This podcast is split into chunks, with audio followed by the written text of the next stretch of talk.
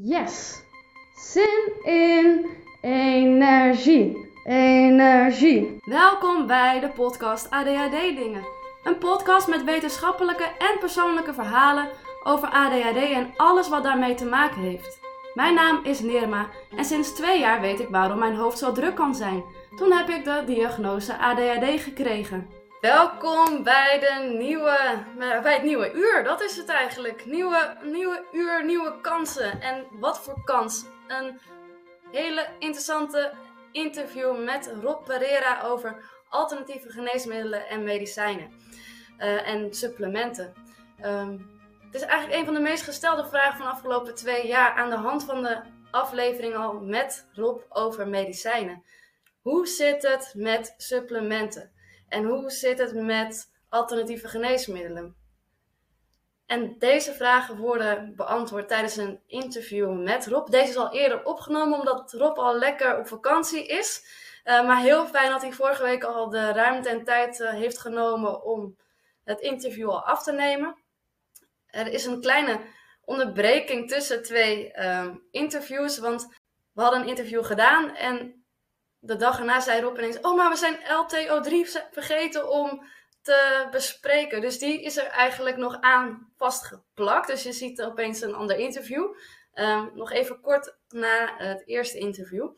Um, we bespreken dus alle vragen die zijn uh, gevraagd, gesteld door luisteraars volgers. Mocht jij nog vragen hebben na deze webinar of na dit webinar, Stel ze gerust, want Rob stond ook open om eventueel die vraag weer te gaan beantwoorden. Dan wens ik jou heel veel plezier met het kijken van het interview van, met Rob Pereira over alternatieve geneesmiddelen en medicijnen.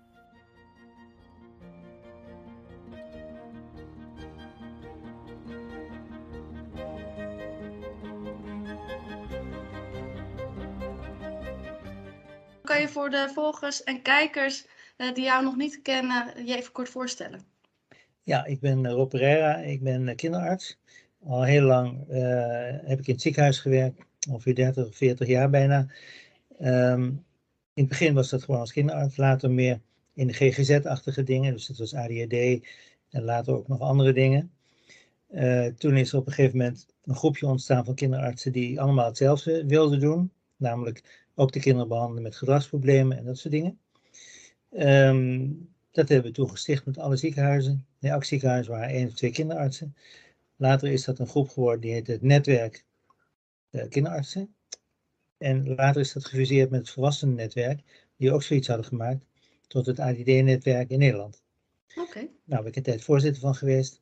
En later toen, uh, omdat er ook veel volwassenen natuurlijk waren, die geleidelijk aan als kind ouder zijn geworden. En toen als jongvolwassenen en toen als volwassenen ook behandeld werden op dezelfde manier als kinderen. Toen ben ik op een gegeven moment um, voorzitter geworden van Impuls en Woordblind. Van de, van de Vereniging voor Volwassenen met ADHD. Dus de mensen die kijken en nog geen lid zijn, die mogen meteen lid worden. We hebben ook allerlei leuke dingen. Precies. En um, nou ja, en geleidelijk aan uh, leer je dus een beetje hoe ADD in elkaar zit. Wat het betekent, uh, hoe moeilijk het is om erachter te komen wat het nou precies is. Wat er in de hersenen gebeurt hoe meer je weet, hoe lastiger het wordt om te begrijpen hoe het precies zit. Precies. Maar goed, stapje voor stapje komt er wel een klein beetje meer kennis. Ja, precies. En nou ja, ontzettend fijn dat jij uh, ook in het webinar weekend uh, aanwezig uh, nou, indirect kan zijn. zeker omdat je maar ook de eerste gast was van de podcast twee jaar geleden. Dus extra ja. leuk. Um, een van de meest populaire afleveringen gaat met uh, van de podcast is ook de aflevering met jou over medicijnen. Ik heb daar zoveel reacties uh, over gekregen. Juist dat mensen heel erg veel eraan hebben gehad, maar ook met de vervolgvraag over hoe zit het met alternatieve geneesmiddelen of supplementen. Uh, en daar gaan we het dus vandaag over hebben. Oké. Okay. Ja, want medicijnen is natuurlijk wel een belangrijk onderdeel van ADHD, maar het is niet alles. Nee, er zeker zijn andere dingen die natuurlijk ook heel belangrijk zijn. je hebt ten eerste natuurlijk de discussie van uh, gen-omgevingsfactoren, gen-omgevingsinteractie. En je kan zeggen, het ligt gewoon helemaal aan de omgeving. Want als je rustig op het strand aan het wandelen bent, heb je nog geen ADHD. Dus het komt door de omgeving. Maar dat is een beetje te eenvoudig geredeneerd. Ja. Ja. ja en wat zijn dan nog meer uh, factoren volgens jou? Je zegt inderdaad omgeving. Uh, medicijn is een onderdeel van eigenlijk ADHD. Wat wilde je nog meer zeggen hierover? Nou ja, kijk, ADD is natuurlijk een lastig onderwerp omdat het meer beschrijven is van symptomen. En de diagnose die wordt gesteld ja, via de DSM. Terwijl het DSM eigenlijk een beetje een achterhaald systeem is van, ja, van, van beschrijven van symptomen en dan het een naam geven. En dat is eigenlijk alleen maar belangrijk voor de verzekeraar ja, en voor sommige scholen die er wat geld voor krijgen. Ja. Maar voor iemand die dat heeft is het eigenlijk helemaal niet zo belangrijk. En uh, ja, omdat die symptomen deels te maken hebben met de ontwikkeling van je brein, deels met wat er in je lichaam gebeurt met hormonen, met neurotransmitter evenwicht, met je microbiome, dus je darmflora, met de omgevingsfactoren, met eventuele trauma's die je hebt opgelopen, met je intelligentie, uh, met, met um, ja, positieve of negatieve opvoeding. Al dat soort dingen speelt een enorme rol in hoe je uiteindelijk wordt. Ja. Dus het is best ingewikkeld. Ja, en ik denk dat ook heel veel mensen met ADHD, als ik tenminste voor wat ik een beetje hoor van volgers en luisteraars ook, van, uh, dat we heel erg op zoek zijn naar, maar niet zozeer quick fixes, maar wel van, oh ja, hoe kan ik dit allemaal oplossen? En uh, zijn supplementen ja. of alternatieve geneesmiddelen daar ook dan niet de oplossing voor? Ja, nou, dat hoop je natuurlijk altijd wel. Hè? Ik heb een keer iemand gehad die was naar de apotheek gegaan met een recept voor Ritalin. En toen zei de apothekersassistent, nee, moet je niet doen, je moet gewoon uh, de, de natuurlijke uh, medicijn nemen zonder bijwerking. Neem gewoon vetzuren. En dat is natuurlijk helemaal niet te vergelijken. Ze mag het ook helemaal niet zeggen natuurlijk, maar het was wel iets hè, dat je denkt van ja, de mensen zitten natuurlijk veel meer op, ja, kan ik het niet eenvoudig oplossen met een beter dieet of met supplementen of dingen, ja. Uh, eenvoudig is dat niet. Nee. nee, en wat ook lastig is, is dat er heel veel op het internet staat, vind ik. In ieder geval, er staan volgens mij ook heel veel feiten en fabels over nou, die supplementen inderdaad. Um, en daar ben ik ook juist extra blij voor dat we het vandaag over gaan hebben. Om juist even, uh, wat klopt er nou, uh, wat er wordt ja. uh, gezegd. Ja. Um, want wat is er wetenschappelijk op dit moment bekend in kader van supplementen, wat wel of niet werkt bij ADHD? Ja. Nou, ik kan er relatief kort over zijn. Er wordt wel veel onderzoek naar gedaan. Maar eigenlijk is er niet één onderzoek waarvan je zegt, ja, dat is nou echt zo duidelijk, dat moet je nemen. Want dan zie je gewoon dat ADD voor, nou laten we zeggen, meer dan 40% verbetert. Die onderzoeken zijn er gewoon niet. En dat is natuurlijk jammer, want je hoopt natuurlijk dat er bijvoorbeeld bepaalde dingen zijn die eenvoudig zijn, die goedkoop zijn ook nog. Omdat de meeste van dat soort dingen, ja, die worden natuurlijk niet vergoed. En waarom worden ze niet vergoed? Omdat er eigenlijk weinig evidence voor is. Er is weinig bewijs dat het echt helpt. En er zijn natuurlijk ook onderzoeken die laten zien dat sommige dingen wel zinvol zijn. Uh, en die worden dan soms later weer een beetje ontkracht. Dus het blijft gewoon heel ingewikkeld. Er is bijvoorbeeld een beroemd onderzoek in een, um, in een gevangenis, een jaar of tien geleden. Hebben ze al die mensen in de gevangenis allerlei supplementen gegeven. Een mix van vitamines, mineralen en gezond eten. En toen bleek de agressie minder te worden in die gevangenis. Kijk. Dus dat was wel heel bijzonder. En heel veel mensen zijn daarna ook dat soort dingen gaan doen. Nu las ik net weer een onderzoek, hebben ze het ook gedaan. En er bleek niks uit te komen. Dit onderzoek, dat laatste was in Nederland, het eerste was in Engeland. En ik denk dus eigenlijk dat het zo is geweest dat die mensen in Engeland voor een deel ondervoed zijn geraakt. Of ja, tekorten hebben gehad. En als je tekorten aanvult, dan kan je natuurlijk wel denken van ja, tekorten zijn wel natuurlijk zinvol om daar iets aan te doen. En Zeker. dat kunnen tekorten zijn van uh, ijzer bijvoorbeeld. Want ijzer is ook belangrijk voor de functie van je hersenen. Het kunnen ook tekorten zijn van omega-3 vetzuren, dat kan ook. Maar van de andere dingen, zoals zink, magnesium, uh, vitamines, met name hele hoge dosering vitamines. En er wordt natuurlijk veel geschermd met vitamine C en vitamine B12. Maar er zijn geen aanwijzingen voor dat het helpt. En dat geldt ook voor vitamine D. Veel mensen hebben een tekort aan vitamine D. Ja. Omdat ook te weinig buiten komen tussen 11 en 3 uur s middags. Soms hebben ze een beetje donker haar, heb je nog wat meer nodig. Maar als je een tekort aanvult, dan zie je eigenlijk niks gebeuren. En behalve het aanvullen van tekort, dan zie je een hoge waarde in je bloed. Maar je ziet niet dat opeens de moeheid of de drukte weggaat. Dus de moeilijkheid is altijd van, er is wel iets, maar als je het aanvult, dan is het bewijs natuurlijk in feite dat je er beter van wordt. Ja. En misschien gebeurt er immunologisch wel iets, dat zou best kunnen, want vitamine D is wel belangrijk. Maar het is niet zo dat je dan denkt van oei, het gaat rechtstreeks naar de hersenen, dus gaan die enzymen harder werken of de dopamine of de noradrenaline die wordt opeens aangejaagd. Dat is allemaal niet zo. Nee, dus dat is en... teleurstellend eigenlijk wel. Als in, hoe bedoel je geruststellend? Uh, nee, teleurstellend. Oh, teleurstellend, ja, zeker. Ja, omdat je denkt van, um, er moet iets zijn. Hè, er Ja. moet iets aan tekorten zijn, want anders zou het niet zo lopen. Maar ja, het moeilijke is natuurlijk altijd ADHD en ook de andere DSM-diagnoses zijn allemaal glijdende schalen van, eh, hè, van eigenschappen. En die overlappen elkaar heel erg. En er zijn ook mensen die denken, autisme, dat, dat zit zo'n beetje half overlapt met ADHD.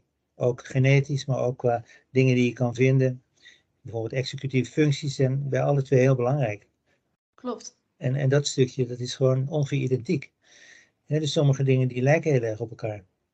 En ja, eh, er wordt naast gezocht naar bijvoorbeeld, wat doen de bacteriën in je ontlasting nou? Ja. Hè, die maken ook stoffen. Hè, die maken ook tryptofaan, voorlopers van dopamine en van noradrenaline en bij melatonine. Maken ze allemaal in je darm. Dat doen bacteriën uit het eten. Dus het zijn hele belangrijke bacteriën die allemaal stoffen maken die je echt nodig hebt. Alleen, ja, die bacteriën zijn niet zo heel goed te temmen. Of te activeren. Als je bijvoorbeeld zegt van, ik ga pre- of probiotica geven, om die bacterieflora te veranderen, daar gebeurt gewoon niet zoveel. Nee, dan kun je het ook nog niet aanpassen door middel van inderdaad een dieet, zeg maar. Dat makkelijk inderdaad op die manier iets mee gedaan wordt. Of die Nou, in zoverre, kijk, we, we hebben natuurlijk het onderzoek met dieet gedaan. Ja.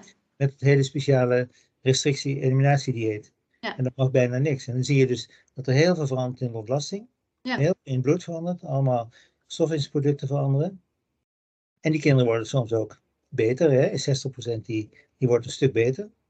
En toch kan je niet aantonen wat er dan gebeurt in het bloed en in de, in de ontlasting. Je kan niet Nee. zeggen, die bacterieflora die gaat naar beneden en dus wordt er iets niet geproduceerd of iets wel. Er gebeurt iets, maar wat er gebeurt, dat is niet duidelijk. Nee, nee, en het is wel interessant dat je deze ook weer aanhaakt, want ik eh, heb een interview gehad met jouw collega hierover. En eh, deze aflevering komt ook binnenkort eh, online, dus dat is een leuke cliffhanger voor Ja, de er is, podcast. Er is nog wel wat, ehm, eh, ja, wat, wat rommeligheid. Want sommige mensen zeggen, een gewoon dieet, gezond eten helpt ook. Maar dat is gewoon niet zo. Nee, en dat is zo jammer. We willen heel graag gewoon inderdaad iets eraan doen, maar wat dan precies we kunnen doen naast eventueel je gedrag aanpassen, of in ieder geval je leefomgeving veranderen. eh, en we willen heel makkelijk, oh, we willen dieet volgen of supplementen nemen, dan is het gewoon klaar. Maar lifestyle is wel belangrijk. Hè? Dus ritme en regelmaat, op tijd naar bed. Zelf tijd eten, gevarieerd eten is ook heel belangrijk. Eh, geen tekorten oplopen is ook heel belangrijk. Dus dat zijn wel belangrijke dingen, daar ben ik het helemaal mee eens. Ja, Alleen, ehm, ja, het aanvullen van dat soort dingen. Hè, bijvoorbeeld als je omega-3 vetzuren gaat geven terwijl je geen tekort hebt. Dan denk ik altijd van mensen met ADD, kinderen met ADD, zijn heel erg beloninggevoelig. Dus als je nou bijvoorbeeld, ik zal maar zeggen, 30 euro uitgeeft aan omega-3 vetzuren, dan kan je het veel beter in het potje van het kind stoppen. En dan wordt hij Ja. beloond voor goed gedrag. ja, En dan heeft hij iets eh, ja, om naartoe, te werken. Het is even duur voor jou, ja, eh, het is wel zinvoller, want daar help je een kind wel mee. Door, door gewoon beloond te worden met iets. En niet eh, pillen moeten slikken die eigenlijk niks doen. Dat vind Nee. ik een beetje, ja, een beetje zielig. Wel Ja. begrijpelijk, maar voor het kind vind ik het niet zo leuk. En ze vindt het meestal ook niet echt lekker. Nee. Nee, want inderdaad was daar ook wel een, eh, een vraag over inderdaad van een volger. Wat is de impact van omega-3 inderdaad op eh, ADHD? Want Ja. heel veel mensen slikken volgens mij visolie of inderdaad eh, omega-3. Kan je me daar iets meer over vertellen? Nou, kijk, er zijn veel onderzoeken gedaan naar omega-3. Alleen, je hebt omega-3 en omega-6 bijvoorbeeld. Het zijn alle twee stoffen die belangrijk zijn voor de membranen in je hoofd en voor de prikkelgeleiding en dat soort dingen. Voor de energievoorziening misschien ook wel. Eh, ja, de een die doet 100% van dit en 0% van dat. De ander doet 40-60, de ander 60-40. Niemand weet eigenlijk precies eh, wat een goede verhouding zou kunnen zijn. Dus al die onderzoeken zijn ook moeilijk te vergelijken met elkaar. Dus dat maakt het al ingewikkeld om wetenschappelijk onderzoek te doen. Sommigen laten wel een lichte verbetering zien. Alleen de meeste van die onderzoeken die hebben niet gekeken naar zijn er bij die kinderen nou tekorten of niet. Nee. Ik ken wel een onderzoek waar ze eh, wel hebben gekeken naar en de mensen met tekorten, die, daar zie je inderdaad lichte verbetering. Maar het is niet zo dat je moet zeggen van nou, eh, doe het nou bij iedereen. En begin daar nou rustig mee. Hè, je mag het gewoon erbij geven als je wil. Maar als je, dat heb ik vorige keer geloof ik ook al gezegd, als je lang met iets doorgaat wat niet helpt, dan doet het ook schade. Ja, En dat precies. is natuurlijk een beetje een rare, rare redenering. Als je het niet geeft, dat je dan toch schade kan oplopen. Maar dat komt omdat je dan later begint met iets wat wel helpt. En elke tijd dat je iets niet geeft, ja, kan leiden tot meer schade. Ja, nee, want ik had ook een, uh, een opmerking inderdaad van een volger en die zei van, oh ja, ik uh, slik af en toe zink bij en over het algemeen uh, gaat het heel erg goed. Maar, als ik, maar ze merkte ook heel veel maagpijn als ze elke dag slikte. En dat is natuurlijk niet goed. Nee, nee, je weet niet wat voor schade je daarmee mee doet. Ja, misschien is het ook psychologisch hoor, want als je een pil slikt die heel zwaar is, dan denk je, oei, het gaat naar mijn maag. Die voel ik gewoon in mijn maag. Ja. Je weet het niet precies wat het doet. Nee. Maar er zijn natuurlijk ook uh, gevallen bekend van mensen die echt te veel hebben geslikt van, van producten. En die daar wel schade van hebben opgelopen. Het komt niet zo vaak voor, maar alternatieve medicatie, zeker als het uit China komt, of er zitten producten bij zoals prednison of uh, dexamfetamine zit er wel eens een keer in. Ook bij, bij producten waar je van kan afvallen. Ja, dan kan het schade opleveren. Ik heb wel eens een mevrouw gezien en die moest enorm afvallen. Die had ook verschrikkelijke ADHD. En die kreeg toen afvalpillen. En de ADD ging een stuk beter. Nee. Dat kwam omdat er dexamfetamine in zat. Ja, precies. Ja. Want daar eet je minder van. En het is ook nog goed voor je ADD. Ja, wat een gek, uh, gek verhaal eigenlijk wel. Maar het was niet de bedoeling. Nee, zeker niet. Maar wat voor schade zie je dan inderdaad gebeuren bij mensen? Stel, stel dat er schade is. Nou, echt toxische schade komt maar zelden voor. Maar je, je kan je best voorstellen, vroeger hadden ze vitamine AD bijvoorbeeld bij kleine kinderen. Als je dan heel veel ervan neemt, omdat je denkt van het kind heeft vast vitamine D nodig en je krijgt dan te veel vitamine A, dan krijg je daar een soort, ja, een soort probleem in je hersenen van. Ga je overgeven, je haaruitval, dat soort dingen, dat bestaat wel. Uh, het is hetzelfde als wanneer je bijvoorbeeld te veel um, uh, energy drinks slikt. En dan kan je ook convulsies krijgen, kan je stuipen krijgen. Terwijl er, er zit natuurlijk heel veel cafeïne in ja. en heel veel suiker. Het is gewoon niet goed. Maar mensen denken natuurlijk van ja, cafeïne of energy drinks is beter dan Ritalin. Maar dat is helemaal niet waar. Nee, dat kan uh, bijna dat, niet goed zijn. Nee, dat zijn dus echt uh, ja, een soort vergiftigingen die ze dan krijgen. Ja, dus wat ik zie, ik werk ook in het onderwijs en wat ik soms zie wat studenten allemaal drinken qua energiedrank, dat is echt uh, schrikbarend inderdaad. Het is niet goed voor je, voor je tanden, het is niet goed voor je, voor je energie die, die, die door suikers wordt. Um, nee, dat is echt. Nee. Nee. Het is ook nou, nog duur. Zeg je? Het is ook nog duur. Ja, precies, ook dat nog, ja. Nou, gaan we even door naar een uh, vraag van een uh, volger. Um, namelijk over magnesium. Sommige mensen geven aan dat magnesium goed helpt voor het slapen gaan. Hoe zit dat? Nou ja, dat is eigenlijk meer van hetzelfde in de zin van, er zijn mensen die natuurlijk wel iets erop reageren. En magnesium wordt af en toe wel gebruikt. Maar magnesium is natuurlijk ook een product dat gewoon in je bloed zit. En um, ja, er zijn ook bepaalde evenwicht tussen calcium en magnesium. Dus als je te veel van het een geeft, gaat het ander omlaag. dus er zijn altijd van die, van die dingen die je verstoort door iets, door één product te geven bijvoorbeeld. als je hoog magnesium krijgt en je krijgt bijvoorbeeld een laag calcium, is het niet goed voor je botten. Nee. En dan slaap je misschien wel lekker, maar je, maar je botten die ontkalken daarvan. dus het is ook niet allemaal heel eenvoudig dat je zegt, één product ga je, um, ga je toedienen, terwijl sommige producten juist door samen te werken iets veroorzaken. En juist niet door eentje hoog te maken en dan de ander laag. Dus het is met heel veel van dit soort stoffen is dat gewoon wel ingewikkeld, dat het lichaam te ingewikkeld in elkaar zit om te zeggen van, als je die vitamine geeft, dan gaat het altijd goed. Want er gaan andere dingen soms niet goed. Dus dit is eigenlijk misschien ook wel, ja, en misschien ook meteen wel een waarschuwing, want ik merk het zelf namelijk ook. Sinds ik magnesium slik voor het slapen gaan, gaat het slapen veel beter. Maar nu je dit zo zegt, denk ik, oh, we moeten wel oppassen met inderdaad calciumwaarden dan. Ja, maar je, kijk, je gaat het ook niet meteen meten. Nee. En uh, sommige mensen die bijvoorbeeld um, uh, antipsychotica slikken, zeker vrouwen, die krijgen te hoog prolactine. En door het te hoog prolactine gaat, gaan hun botten ontkalken.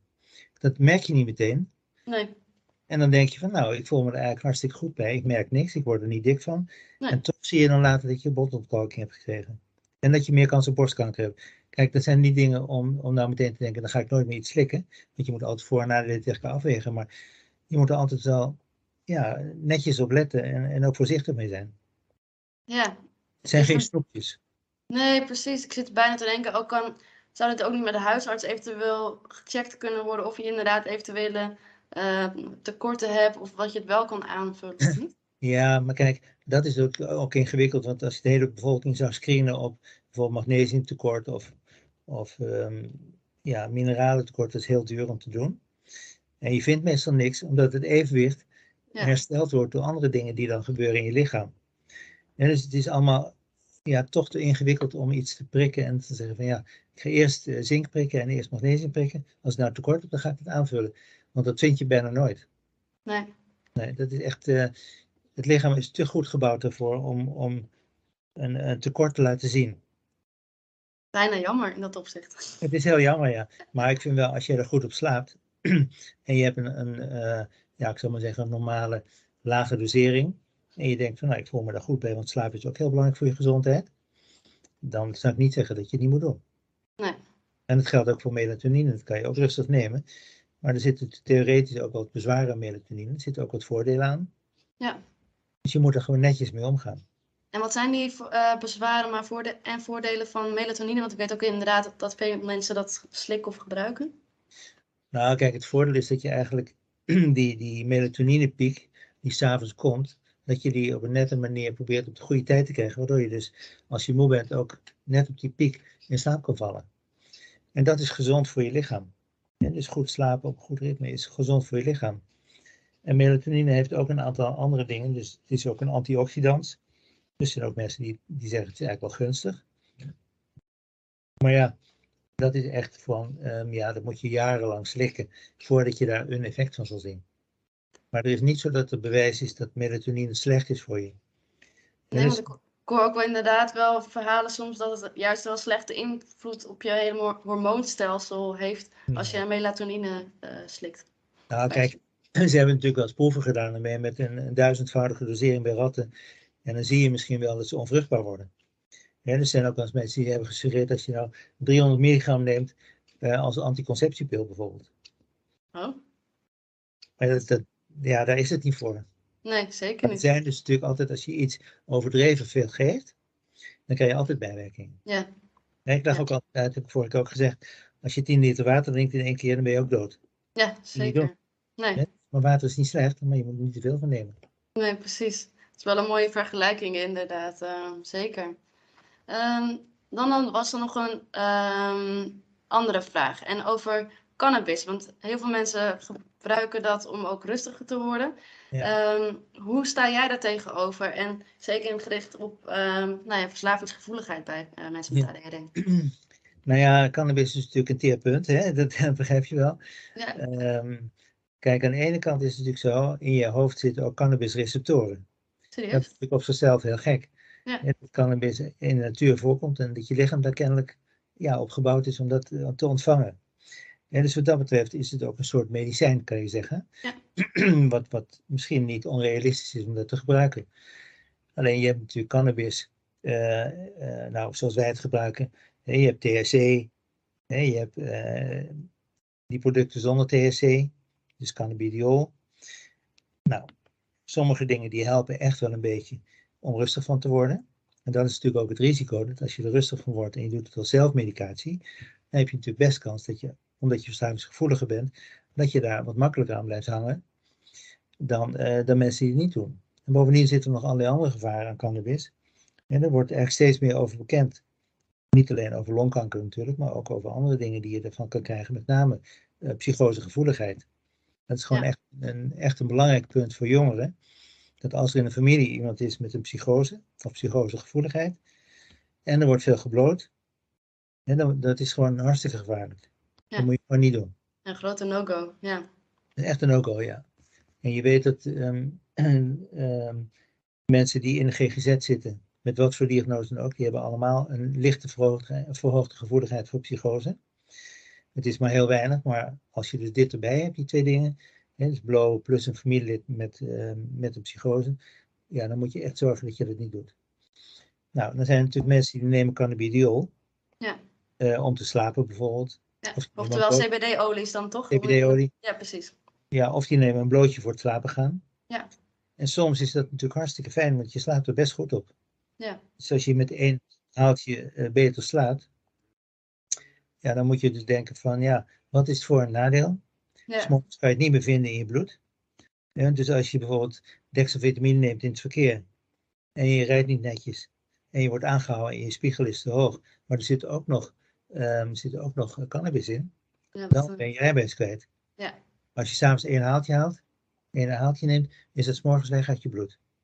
En dus wat dat betreft kan je wel denken van, nou, sommige mensen die echt heel slecht slapen en die geen benzos willen voor het slapen, ja, dan is het toch wel een alternatief waar je zegt, nou, ik, ik schrijf het ook wel eens voor.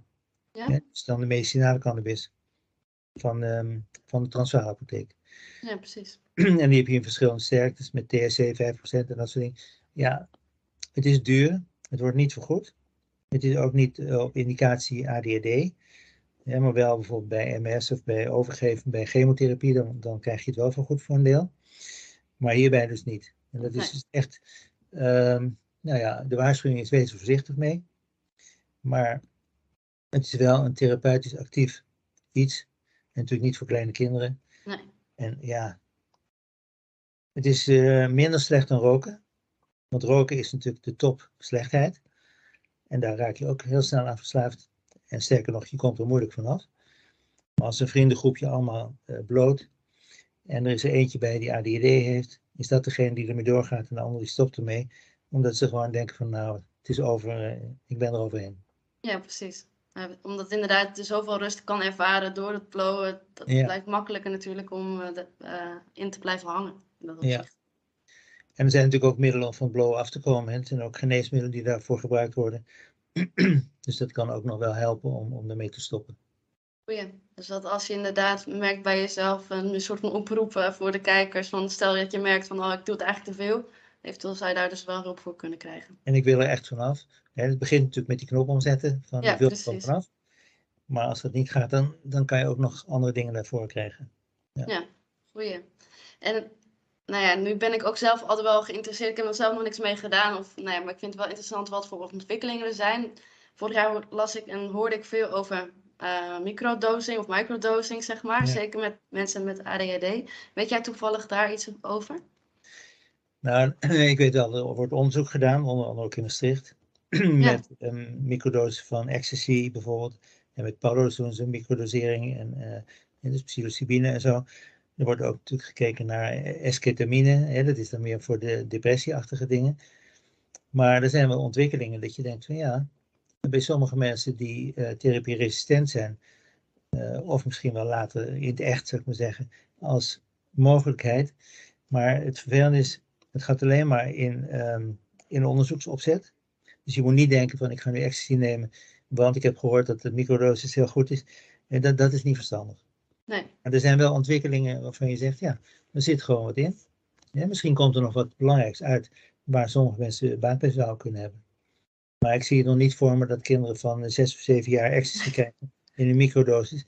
Want je hebt natuurlijk ook heel veel kans dat er eh, nou, misbruik van gemaakt wordt, dat er per ongeluk gegeven wordt. Dat je iemand per ongeluk een dubbele dosis geeft. Dat je, Ja. Dus er zitten nog heel veel haken en ogen aan. Ja, dus als je, de doelgroep is voornamelijk eh, hier eh, mensen met ADHD die volwassen zijn. Maar als Ja. je zo'n starterspakket wilt kopen, want die zijn er bij de microdosing, zeg maar. Ja. Ehm, het is misschien wel een beetje natuurlijk, ja, wat is jouw mening daarover van die ontwikkeling? Nou, kijk, als je er verstandig mee omgaat en je bent echt een verstandige experimenteerder en je doet het op een nette manier, dan denk ik niet dat je iemand eh, eh, op de bom moet slingeren. Maar je weet zelf ook, alles wat je kan kopen, en het wordt ook gekocht door mensen die er niet zo verstandig mee omgaan en die het laten slingeren, met name ADD'ers nog wel eens een keertje. En dan ziet zo'n kindje van die ADD'ers ziet zo'n pakketje liggen en denkt, hé, hey, leuk pilletje. Dan, dan moet je gewoon niet hebben. En er komen ongetwijfeld van dit soort gevallen in de krant later. En van mensen die het echt eh, ja, verkeerd hebben gebruikt. Ja. Maar nog Dus niet dat- voorlopig. Maar ik denk dat we nog wel vijf of tien jaar moeten wachten voordat je eh, echt heel duidelijk hebt voor wie het dan belangrijk is. Ja. Ehm, en eh, was er ook nog een vraag van een andere volger, ook een beetje in dit, eh, deze strekking. Ehm, ik vind het dan bijna lastig woord om uit te spreken. Macuna pruriens, was jij daar, of ben jij daarmee bekend voor Nou. alternatieve geneesmiddelen? Nee, kijk, ik weet wel dat het bestaat. En dat zit in diezelfde orde als eh L-Dopa voor Parkinson. En de, de kortsluiting is dus dat L-Dopa en ook dit andere product. En dat genereert een beetje dopamine. En als je dopamine slikt, dan betekent niet dat als het in je darm komt, dat het meteen naar je hersenen gaat. Ja, dus als je L-Dopa neemt ehm, als ADHD'er, wat eigenlijk voor Parkinson is. En bij Parkinson weet je, daar is te weinig dopamine in je hoofd. Ja. Maar op een andere manier te weinig dan bij ADHD'ers. Zeker. Dus L-dopa helpt niet bij, bij ADHD. En dit middel helpt er ook niet bij. Nee. Uh, als mensen hier meer informatie over willen horen over juist dat dopamine en Parkinson en um, hoe dat zit met uh, uh, ADHD, daar is ook een aflevering over met Rosaan Kools over dat onderzoek. Want zij is daar wel helemaal gespecialiseerd in. Um, maar dus eigenlijk zou je zeggen van dat die poeder, dat zou je niet aanraden, van het helpt niet. Daar is geen bewijs voor. Nou, het moeilijke is ook, je kan het niet titreren, dus je kan niet precies afmeten van wat voor jou eventueel nou niet schadelijk zou zijn. En dat weet je niet. Nee. Je kan niet in de hersenen kijken van wat komt er dan naar boven. En dat geldt ook voor dingen zoals uh, GABA en glutamaat en al die producten die zijn allemaal voorlopers uh, en belangrijke neurotransmitters in je hersenen. Hè? Glutamaat om te stimuleren, GABA om te, te dempen. Nou, dat zijn belangrijke stoffen, maar wel in je hoofd, in die cellen. Dus tussen die cellen, maar niet in je darm. dus je kan niet zeggen van, er zitten allemaal receptoren in je darm die je dan prikkelt met dat spul. gaat naar je hersenen en dan komt het allemaal goed. En zo eenvoudig is dat niet. Nee, want inderdaad, GABA zie je ook steeds vaker nu uh, voorbij komen. Tenminste, op social media zie ik nu heel vaak uh, daar promotie over. Um, kan je me daar nog een korte uitleg over geven? Wat ja, dat... GABA en tryptofaan ook, daar word je ook uh, moe van bijvoorbeeld, daar slaap je beter van. En dus als iemand zegt van nou, ik weet dat ik met een klein beetje GABA beter functioneer, ja, dan kan ik er niet echt veel bezwaar tegen hebben. Maar ik ken geen studies waarbij ze uh, GABA goed hebben uh, ingesteld, iemand op GABA hebben ingesteld en die dan zijn ADD kwijt is. Die ken nee. ik niet. Nee. En misschien komt het nog wel zo. Misschien, het zou best kunnen dat met een bepaald type ADHD, waarbij je een, uh, ja, een tekort hebt van bepaalde stoffen, hè, dat je misschien toch iets kan aanvullen. Het zou best kunnen. Hè, inderdaad met een beetje GABA bij een bepaald, een bepaald type ik kan niet helemaal uitsluiten, maar ik heb er nog nooit een onderzoek over gezien. Nee, en wat betreft onderzoeken, wat zijn een beetje de laatste uh, ontwikkelingen wat betreft onderzoeken en ADHD-medicatie? Nou, qua medicatie zitten wel een paar dingetjes in de pijplijn, maar dat zijn allemaal dingen die een beetje noradrenerg zijn en een beetje dopaminair. Ja, in Amerika doen ze daar wel wat aan, maar het is nog niet zo dat er spectaculaire dingen uh, gebeuren. En er zijn dus um, ja, misschien een dosering van een bepaald pilletje van uh, dexamfetamine heb je nu een dosering van 5, die wordt ook 10 en 20. Ja, dat zijn geen spectaculaire dingen. Nee. En dus wat dat betreft zit er niet heel veel in de pijplijn dat je zegt van nu is er een, een fantastische ontwikkeling gaande, want zus en zo. Dat, dat is niet zo. Nee. nee. Helaas. Helaas, ja, precies. Ja, want ja. zoals je weet, uh, bij die andere webinar kwam ook naar voren dat methylfenidaat nu na 70 jaar nog steeds de eerste keuze is. Ja. Nooit veranderd. En dus ja. kennelijk is het dan een, een, goed product geweest. Zeker, ja, absoluut. Uh, en dat nog steeds zo uh, populair blijft en nog zoveel effect heeft. Uh. Ja, en er zijn natuurlijk ook helaas mensen die er misbruik van maken. Dat blijft natuurlijk altijd zo. Ja. Maar daarvoor is het product niet gemaakt. Zeker niet, zeker niet. Um, dan hebben we eigenlijk de meeste vragen van de luisteraars wel gehad. Zijn er nog andere opmerkingen of dingen die je graag kwijt wilt over dit thema? Um, Nou, nog even voor de duidelijkheid van, ik ben er niet tegen. Maar als je het doet, niet te lang. Omdat je dus ook schade doet aan kinderen en aan volwassenen die misschien een betere therapie hadden kunnen hebben. En ik zie meer mensen uh, in, bij Impuls en Workland natuurlijk, die heel laat een diagnose krijgen. En daarvoor eigenlijk soms ouders hadden die zeiden, ik ben tegen Ritalin, want ik ben er tegen. Hè, omdat het gevaarlijk is en dit en dat. Daar zijn helemaal geen aanwijzingen voor. En sommige mensen die denken dat alternatieve therapieën nooit gevaarlijk zijn. En dat is ook niet zo. Nee. Het gaat altijd om de hoeveelheden en om verstandig mee omgaan. Maar je kan niet zeggen dat, hè, dat, uh, uh, dat medicatie slecht is. Tenzij je natuurlijk doorgaat met bijwerkingen en zo. En dat betekent ook omgekeerd niet dat alternatieve medicatie, dat het goed is. Omdat er nooit iets gebeurt, iets slechts. Dat is ook niet zo. Nee. En dus gewoon, de boodschap is eigenlijk altijd, blijf goed nadenken voor jezelf. Hè, en met name over cannabis ook. En daar hebben we het over gehad. wees er echt voorzichtig mee. Hè, ook al is het sociaal, sociaal geaccepteerd. Hè, je weet, de, de, de gevaarlijkste dingen, dat is roken, drinken en obesitas. Ja. Nou, het is vervelend natuurlijk met roken, drinken en obesitas. zijn alle drie gelinkt aan ADHD. Dus dat is wel, wel heel vervelend dat mensen met ADHD en mensen met psychiatrie in het algemeen, dat die gewoon toch een minder lange levensverwachting hebben. En ik ben net op een congres geweest, daar zeggen ze dat ook nog een keer. 10 tot 15 jaar. Dat, is echt een groot verschil. Dat is echt een enorm verschil. En dat komt mede door dit soort dingen, door hè, secundair, dus aan, als gevolg van zo'n aandoening of zo'n eigenschap, meer gaan roken, meer gaan drinken, te dik zijn. En ook wel eens natuurlijk, natuurlijk bijwerkingen van pillen. Dat komt ook voor. En dat als je, wat ik net zei, van als je antipsychotica neemt, meer kans op borstkanker bijvoorbeeld. Nou, dat zijn allemaal dingen die de, de levensverwachting laten dalen. Betekent niet dat je het niet moet nemen, want dan heb je natuurlijk ook kans dat je een probleem hebt. Ja, ik. Zeggen, suïcidegevaar, uh, ongelukken, gevaarlijke dingen doen, komt natuurlijk ook heel vaak voor bij mensen met ADD. Zeker, ja. Nee, er was ook volgens mij een studie volgens mij uit Iran dat ook bijvoorbeeld mensen met ADHD meer uh, COVID kregen, omdat ze vaker roekeloos gedrag uh, vertonen. Ja, er is wel een studie, ja. ja. Het is wel, ja. En nog even, er zijn natuurlijk ook mensen in landen die heel weinig kans hebben op, op medicatie, omdat ze er bang voor zijn. bijvoorbeeld in Iran, ik had het je geloof ik al verteld, daar doen ze bijvoorbeeld safraantherapie. Nou, safraan is heel duur in Nederland, hè. dat zijn die kleine meeldraden van een krokus. Maar dat komt uit Iran en daar geven ze die mensen dat voor de gezondheid. En dan bewijzen ze met een onderzoek dat het wel helpt. Ja, en... Dat is niet echt iets wat bij ons gaat gebeuren. Nee, waarom niet? Nou, je kan je niet voorstellen waarom het helpt. We hebben ook geen, geen uh, rationale erachter waarom het zou kunnen helpen. Nee, precies. Het is nog niet echt uh, gegrond. Uh, het is misschien een meer placebo-effect aanname. Ja, ook prima natuurlijk als het helpt, vind ik. Een ja. goede stimulans voor de economie, ja. Ja, absoluut. Ja. Goeie. Um, nou, dan wil ik je heel erg bedanken, want volgens mij uh, zijn we dan uh, zover. Um, tenminste, als je nog niks verder hebt toe te voegen aan het thema, dan... Nou ja, kijk, er zijn altijd dingen die je natuurlijk misschien later nog een keer gebruiken. Ja, zeker. Dan, ook in dit gesprek bijvoorbeeld. Ja, als je bijvoorbeeld in zo'n land woont als IJsland of um, uh, noordelijke landen waar ze heel veel vis eten. Er zit allemaal omega vetzuren in, maar die mensen hebben net zoveel ADD als wij. Ja, dus ja. dan heb je nog eens een keer zo'n bewijs van, die eten zich helemaal rot aan, aan omega vetzuren en ze worden er echt niet beter van. Nee. Ja, dus dat, dat soort dingen zijn misschien ook wel leuk om een keer te onthouden. Ja, heb je dan nog zo'n leuk weetje zoals dit? Oh, nou, uh, nee, nee, meer heb ik niet. Helemaal goed, dan gaan we hiermee uh, afsluiten. Um, mochten mensen nog vragen hebben over dit thema, geef het vooral door. Eventueel kunnen wij dan nog een keer een afspraak uh, maken over uh, vervolg hierover. ja, dus het mag ook een mail hoor. En, ja. en, het is ook wel handig om op de site te kijken van Impulse Wordprint of je niet lid kan worden.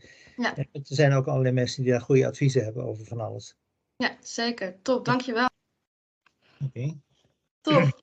Nou ja, fijne spontane actie, inderdaad, een andere outfit. maar uh, fijn dat je er nog op kwam. Ja. Um, wat ga je me vragen? Nou, toegeven. uh, ik ben zo bezig, was vandaag zo bezig met alle voorbereidingen voor de technische kanten. Um, ja. Volgende week dat niet, niet echt. Nou ja, uh, LTO3, wat is het überhaupt? Dat is misschien gewoon vraag 1. Ja, LTO3 is een bepaald product. Er wordt best veel, uh, wordt best veel reclame voor gemaakt. Je ziet het heel vaak verschijnen. Ook ouders die gebruiken het vaak. Omdat erbij staat dat het de concentratie verhoogt. En dat het goed is voor ADD, zou ik maar zeggen. Het staat er ook bij. Maar het is eigenlijk een, een soort mengsel van allerlei dingetjes. Die mogelijk iets te maken zouden kunnen hebben met uh, ADHD. Ik zou maar zeggen, er zitten omega-3 vetzuren in. Er zitten nog andere kleine producten in van uh, mineralen en sporenelementen. En er zit er ook nog glitkuit in. En glitkuit, glitkuit, dat is een plantje. Het komt oorspronkelijk uit Canada. Met mooie blauwe bloemetjes. En glitkuit, dat heeft ook bepaalde eigenschappen. Um, ja, die, die gebruikt worden voor ja, van alles een klein beetje. Ja, dit product wordt bijvoorbeeld ook gebruikt in de menopauze. Oh. Nou, nou, nou is het zo dat er geen onderzoek is dat laat zien dat LTO3 helpt. Maar er is wel onderzoek, bijvoorbeeld, of eigenlijk geen onderzoek, er is een, um, een beschrijving geweest van twee vrouwen in de menopauze die ook 200 milligram glitkuit hebben genomen in een bepaald product. Dat lijkt op LTO3. En die ene die heeft echt een levertransplantatie moeten ondergaan omdat de lever helemaal kapot ging. En die andere die heeft gewoon ernstige leverfunctiestoornissen gekregen. Dat stond in tijdje voor geneeskunde. En sinds die tijd ben ik gewoon extra voorzichtig, want de dosering van een klein kind is ook 200 milligram. Hetzelfde oh. als de dames hebben gekregen. Dan kan je zeggen, vrouwen in de menopauze zijn niet hetzelfde als kleine kinderen of als andere mensen. Maar toch, ik, vind, ik vond het toch wel echt um, heel vervelend om het te lezen. En ik ga het dus ook nooit meer aanraden als iemand zegt, wat zal ik doen? Dan zeg ik niet, nou, dat is oké, eh, doe maar gewoon. Dan zeg ik gewoon, ik zou het niet doen. Nee, en want- dat is anders dan met andere producten waarvan je zegt, nou, zoals omega vetzuren. Ja, dan denk ik van, nou, het is onschuldig, maar niet veel kwaad. Maar dit, dit is echt zo'n zo'n kruid, waarvan alles, ja, wat van alle andere dingen in je leven kan kapot maken. ja, want heb je, wat je zegt, het is inderdaad een kruid. En, maar wat zou het dan kapot kunnen maken, inderdaad? Nou, levercellen, die sommige, kijk, je moet daar natuurlijk gevoelig voor zijn, maar dat is met alles zo. Als je erg gevoelig bent voor bepaalde medicijnen, heb je meer last van de mensen die helemaal niet gevoelig zijn ervoor. Dus als iemand gevoelig is voor dat glidkruid eh, en die maakt zijn levercellen kapot, Ja, en is dus soms onherstelbaar. Nou is het natuurlijk wel zo, ik moet wel een beetje relativeren. Het is nog nooit gezien bij kinderen, tenminste ik heb het nog nooit gehoord bij kinderen. Eh, maar ja, ik ben gewoon wat dat betreft veel voorzichtiger met glidkruid dan met methylfenidaat. Want daar Oh is het op beschreven. nee. Nou, dat is wel nog een hele goede, eh, inderdaad, een side note, inderdaad, of een extra eh, opmerking over dit dan. Want inderdaad weet ik ook dat van veel mensen dat ze dat gebruiken, inderdaad. Dus inderdaad zou de oproep zijn, wees er voorzichtig mee en het liever eigenlijk gewoon niet doen. Nou ja, dat, ik zeg het tegen ze, maar eh, dat is evenmin bewezen als het omgekeerde. Want ik heb wel eens geprobeerd om een studie te gaan doen voor en na glidkruid, maar voor en na LTO3. Maar dat lukt niet om die patiënten bij elkaar te krijgen. En bovendien vind ik dat zelf ook een beetje vervelend om te doen. Want dan ga ik iets doen waar ik eigenlijk niet zo voor ben. En Nee, eh, precies. hoe, hoe kom je aan die patiënten? En wie gaat dat doen? Wie wil dat? Ja. Ja, want je gaat een, misschien een middel geven dan die niet helemaal, die niet goed is voor een persoon en dan, nou, Nou ja, ik heb nooit gehoord dat het helpt. En er is Nee. ook geen bewijs voor in de literatuur. Maar er zijn dus wel dingen die er tegen pleiten. Dus vandaar dat ik dat nog even wil toevoegen. ja, goeie. Dit was dan de aflevering met Rob Pereira over alternatieve geneesmiddelen en supplementen. Mocht je nog vragen hebben, dan kan je ze inderdaad stellen via eh, ber- Instagram, kan je een berichtje sturen of naar info.adhddingen.nl. Dan kan je ook allemaal informatie vragen over ADHD-coaching of als je andere onderwerpen die je wilt eh, bespreken in deze podcast, dan hoor ik het uiteraard allemaal graag. Dan wil ik je weer heel erg bedanken voor het luisteren en denk je, hey, dit is een heel interessant aflevering geweest. Dit was dus onderdeel van het webinar weekend die ik heb georganiseerd. Wil je ze allemaal horen? Dat kan. In de beschrijving van de aflevering staat een linkje en dan kan je een heel terugkijkpakket aanschaffen. Echt de moeite waard zijn eh, 12 talks eh, die je voor een klein eh, bedrag allemaal kan terugluisteren. En ook bekijken. Nogmaals bedankt voor het luisteren weer.